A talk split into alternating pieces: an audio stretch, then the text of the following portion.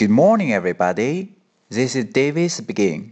大家好，我是 David 老师，欢迎来到乐成洪恩线上口语团 A 组 Day196. Here we go. 今天是我们的挑战时间。小萌想知道小新早上是几点钟起床，他会怎么问呢？请从上周我们学过的内容当中挑选一句，回读给老师。记住，只有一句哦。That's all for today. See you next time.